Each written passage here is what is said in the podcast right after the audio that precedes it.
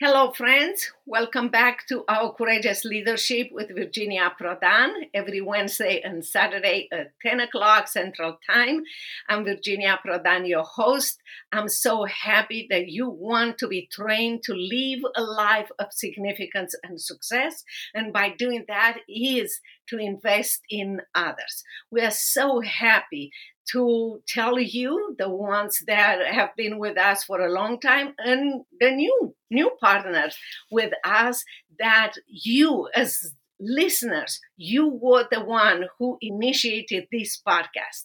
For many of you that who uh, read my memoir saving my assassin which is my life in socialist and communist romania defending human and religious rights ask me to train you to live a life of significance and success. And from there, we develop our podcast by inviting courageous leaders who started to do amazing things in their lives and are willing to share with us how they this mission came about how they grew to be courageous leaders and invest in others and much more Today, we have the privilege to have Dirk uh, who is the vice president of the Eastern European Mission.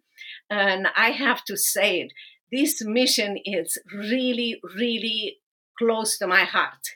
And uh, before I give uh, Dirk uh, uh, an opportunity to introduce himself, I'm going to tell you when I was in Romania under socialist and communist, um, it was so precious to me to see President Ronald Reagan fighting for us, congressmen, and also missionaries like Dirk and others coming to Romania and hugging us and telling us, We are praying for you. Stay strong, be courageous. So his mission an uh, Eastern European mission. It's, I believe, so important for people not only in Europe, but for people all over the world and in America. So I hope, I hope that you take notes you pay attention to what Dirk is going to share with us, and you will be encouraged. Thank you so much, Dirk, for coming to our podcast. Please introduce yourself. Thank you, Virginia. It is great to be here, and yes, it's uh, it's an absolute privilege. Yes, um, my name is Dirk Smith, and uh, I am vice president uh, for Eastern European Mission. We kind of go by EEM now because we are working in areas that aren't really considered Eastern Europe uh, at this time. Uh, but uh, yeah, I, I serve in that role. We we publish, print, and distribute Bibles and Bible based materials last year into 35 different countries and 26 different languages, all free of charge. That is wonderful. Can you tell us just a little bit?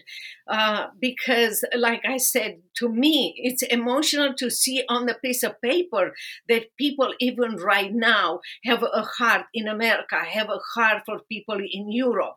And I remember, you know, at that time when I was in uh, in socialist and communist Romania, I didn't know English, but I understood their love, their heart, their hugs, the the fact that they risk their money, they risk their life, uh, you know, to be followed by secret police, to um, be um, many times interrogated. You know, not necessarily uh, in in a police station, but outside you know, when they will cross the the line to into Romania. So tell us how you started. What's a, a, brief history? Give us a brief history of the EEM uh, ministry. Yeah, so EEM began in 1961 there were seven couples in their 20s who had just graduated with their undergrad degrees from Abilene Christian College at the time, now Abilene Christian University.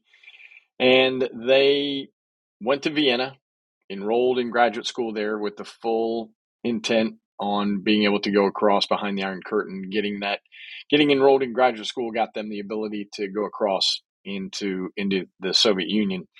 And so they went behind the Iron Curtain as it was called at the time, and began trying to teach people about Jesus, only to find out that this was a pretty difficult task in that people there didn't have Bibles in their own language. And so that really changed the ministry. The the gentleman who I really give the credit for being what I would call the entrepreneur for Jesus was a gentleman by the name of Gwen Hensley. And Gwen came back and said to his wife Gail, Gail, we've got to provide Bibles to these people in their in their own language. So that began the printing operation. And uh, so we worked with smugglers, we smuggled ourselves and began smuggling Bibles.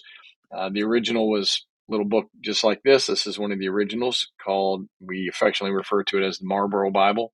It's the exact size of a pack of cigarettes because, as you will. You know what? I have that size of Bible in Romanian. I have it. Do you really? Yes. Yeah. Yes. Yeah, that's that's one of the originals because the guards, as you well know, Virginia, they didn't care if they smuggled cigarettes in.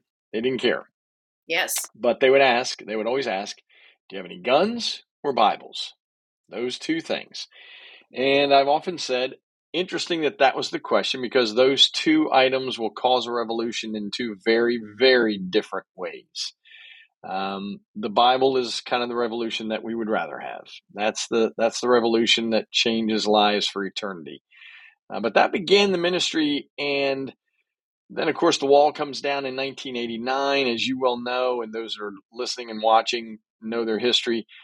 And I was so thankful for our board, our board at the time, who made the decision to stay put. We're going to stay in Eastern Europe. This is where God has called us to, so we're going to stay here. And the relationships were established, and so now today, across those same checkpoint routes that we were thrilled to get 150 Bibles smuggled across, we're now driving tractor truckloads uh, across those those same areas and actually printing in country. We actually we believe in creating economy. So the majority of our printing, for example, if we're uh, if we're distributing in Romania, we're printing in Romania and putting their people to work and creating jobs at the same time.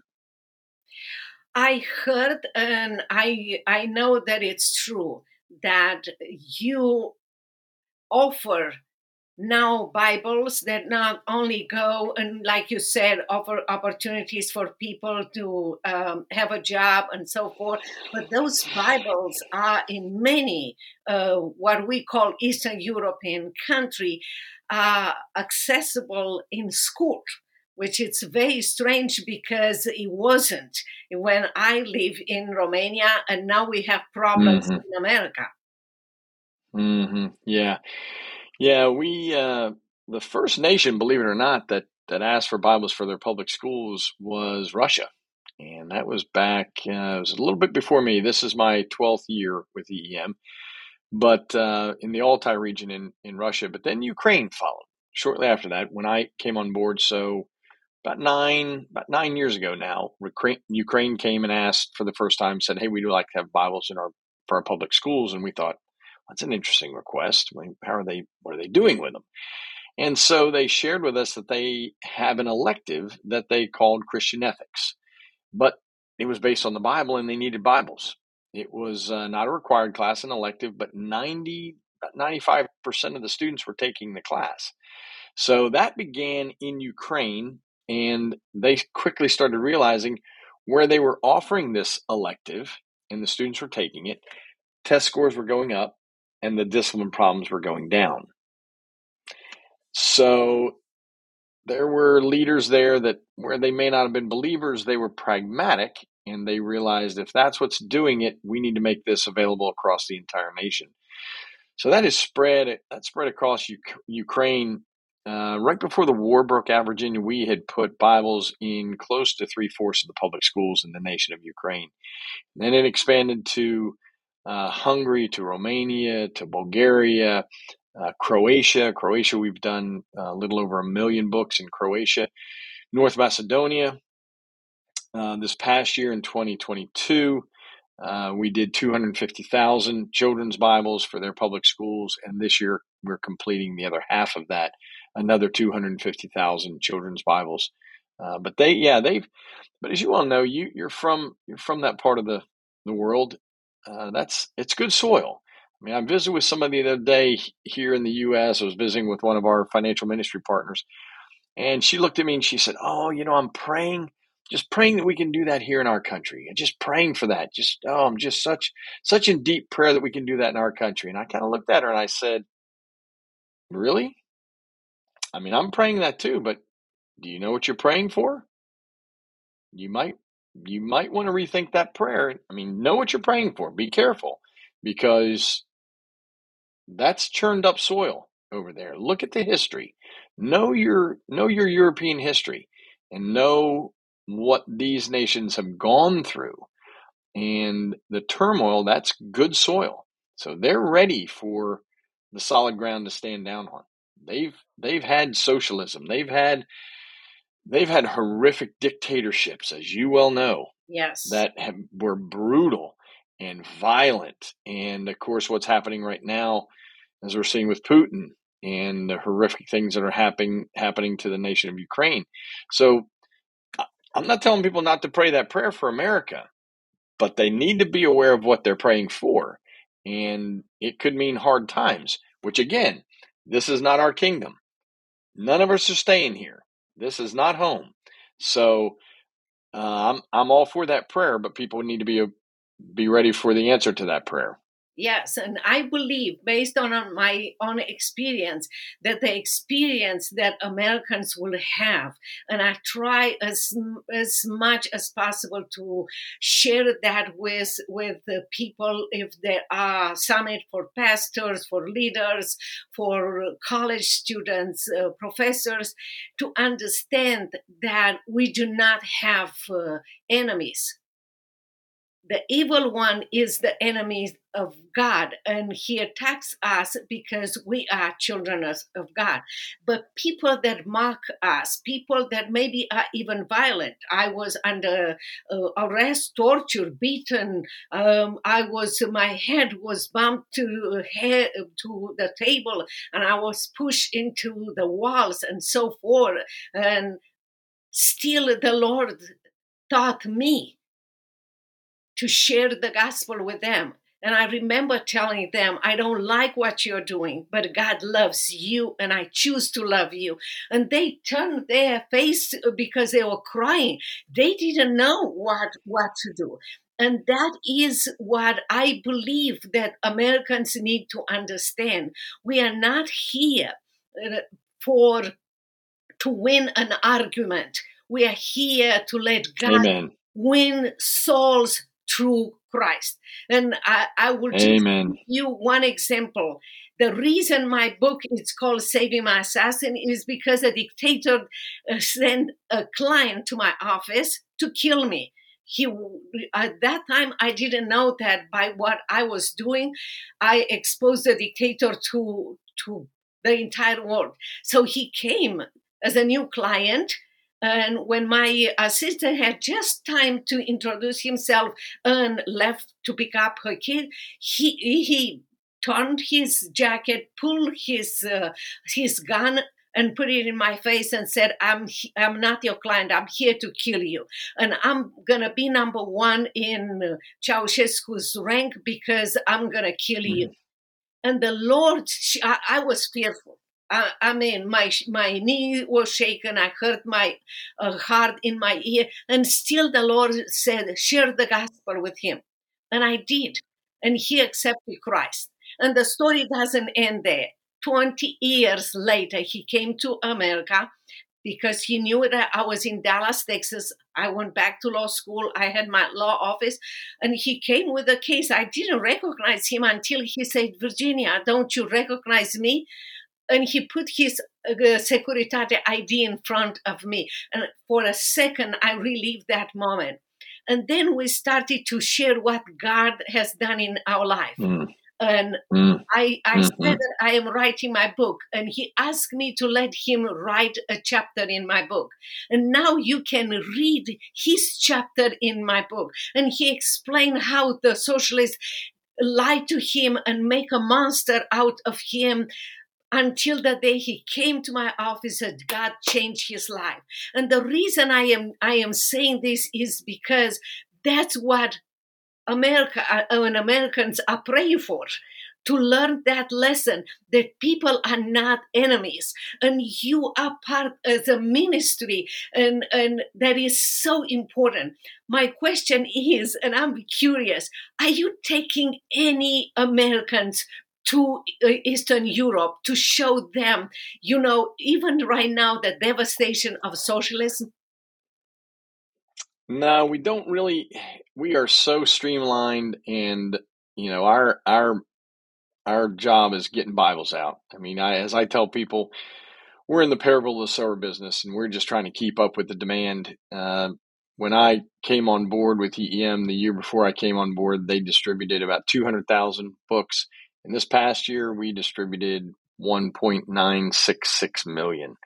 Wow. So it has grown substantially. We we didn't even we weren't able to to get to all the requests. So we work in a very very streamlined organization. So taking people over really becomes problematic because we're we're really we're like the wholesaler working with all the real retailers out there. So if there are people who are doing evangelistic work, they know about us. They're reaching out to us and asking for Bibles in their in the language that uh, their people are requesting, and um, you know. But we encourage people to go. We encourage people to go and be aware of what's happening in that part of the world. And the one thing, Virginia, that I would I would tell your listeners is the beauty that's happening over there is this incredible unity that we're seeing among believers. Yes. Doesn't matter what their doesn't matter what the sign on the building says. It doesn't matter how they're identified, whether they're Orthodox or they're Catholic or they're evangelical or you know whatever. They are all coming together around the Bible and recognizing this is the book that's going to change our nation. This is the book that brings hope because this is the book that brings Jesus, who is the way, the truth, and the life. He's it. He's the only way to the Father. And so they get that. They understand that. And I, you know, I've said forever, I'm a I'm a denominational agnostic. I firmly believe that the evil one created denominationalism to create divide. Because if he can divide us, he wins. If we if we divide the body of Christ, then the evil one wins the battle. He wins these battles. But if we can come together, and we're seeing that in this part of the world that we're blessed to serve in, we're seeing the unity happen. And because of that, we're seeing millions of Bibles being put into public schools and children reading stories that they've never read before. Uh, you know, if you were to do a word association test with these children and say Noah, they're not going to say ark. Or you say Moses, they're not going to say, you know, Ten Commandments or you know the plagues. They're, they they don't have any of these stories, but we're in our with our supporters now. They do. They they're getting they're getting this foundation, and uh, there's just so many incredible stories, God stories. That uh, it's not about EEM. It's it's His rescue mission for His people. As I tell people, we just get to have a front row seat. Uh, you are so right and i hope that if the audience you know and the viewers don't remember anything I hope they remember what you emphasize about unity because we mm. see so much division right now that the evil one is doing in America. And also, we see also, and I want to hear your point of view because I see in many places in America, even pastors being fearful to preach for from specific parts of the Bible, or sometimes they avoid, or sometimes they don't preach it.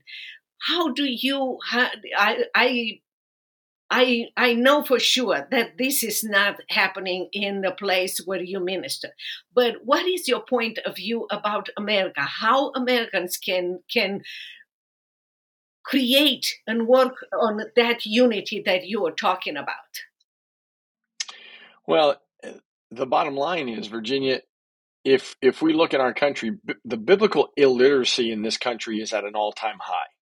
People don't read the Bible, and it's amazing how many churches I go in and I visit, and they don't teach the Bible. They're not teaching the Bible. We've got these fancy sermons and these cutesy sermon titles and they they may take one scripture and they take it completely out of context and they're just trying to tickle ears. They don't want to challenge They don't want to challenge their their uh, the people in attendance. You know, whether you call them their members or whatever language you use there. They're not challenging. They're, they they avoid the Bible. They avoid parts of the Bible because they don't want to challenge the people for fear that they won't come back.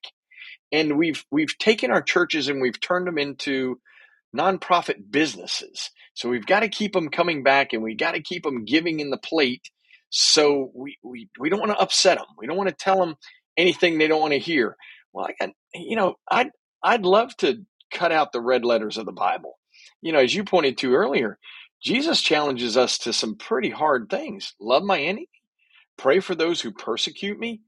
I, I don't want those things. I'd rather that that was not in the Bible but we we dance around that in in Jesus's prayer for unity. I mean, that's hard. That means I have to love the person that is different than me. I have to say that, you know, Virginia, you and I don't have to agree on everything.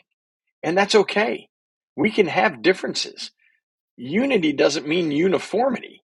And we want uniformity in order to have unity. We have, we we have come to some crazy belief that we all have to agree on every all the minors, all the minors in the Bible. No. That's why Paul says, no, major in the majors. Don't major in the minors. Let's major in the majors. And let's let's embrace each other as brother and sister. Because if we do, and we move against the evil one, I mean, what did Jesus tell tell Peter on this rock when he's standing outside of Caesarea Philippi and he says, That right there, that's the gates of hell. That's what it was called, Caesarea Philippi.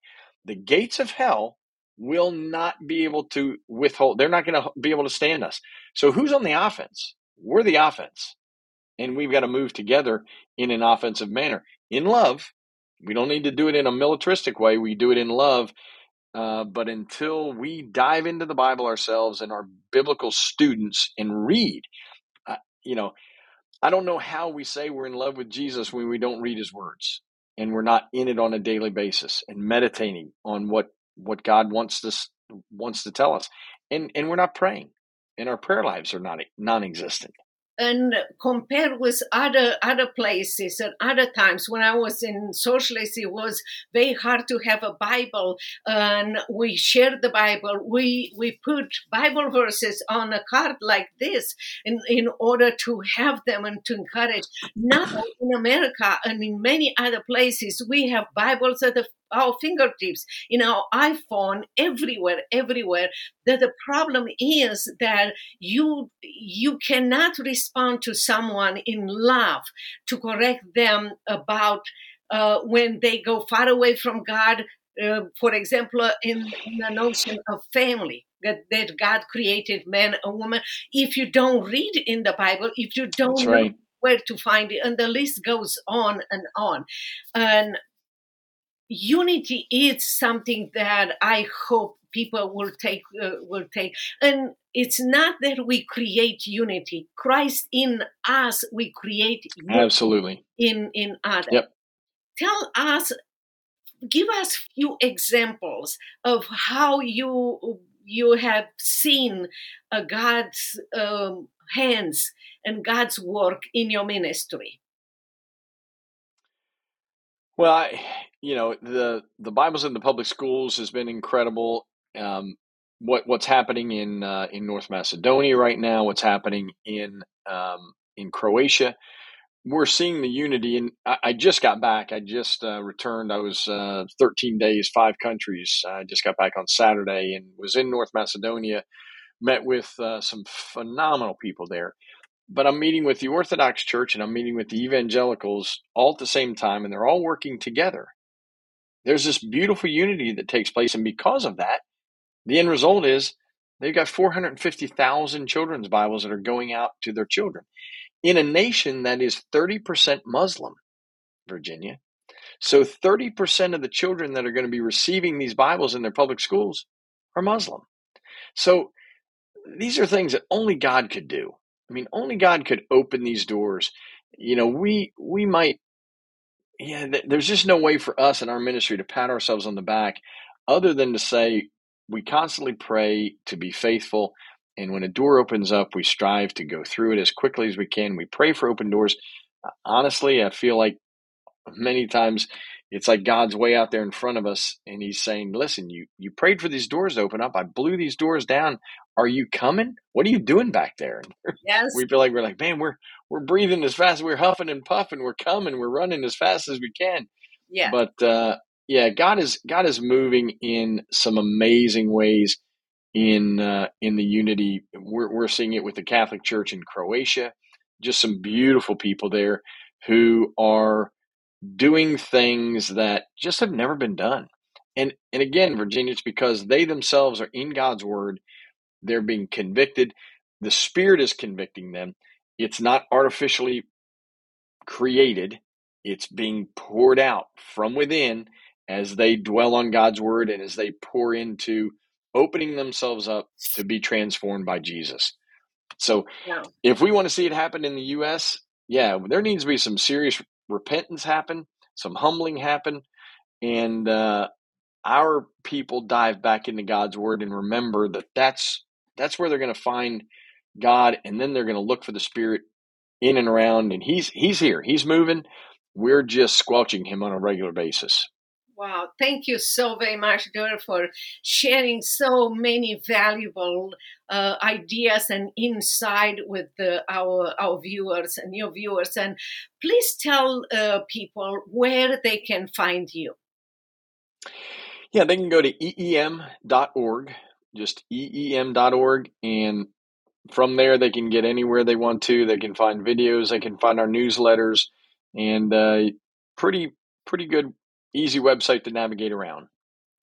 Thank you. Thank you so very much for coming uh, for coming to our podcast. We appreciate you and I appreciate the mission that you are doing and the love that you have for the Lord and for for his people. Thank you, Virginia. Thank you for what you're doing. Great to be with you. Thank you everyone. I hope that you heard from Dirk Smith his last call to you. Remember that God is saying, I am opening the doors for you. Where are you? Are you going to go through? Are you going to act? We can do that and we can change America. God can change America through each one of us.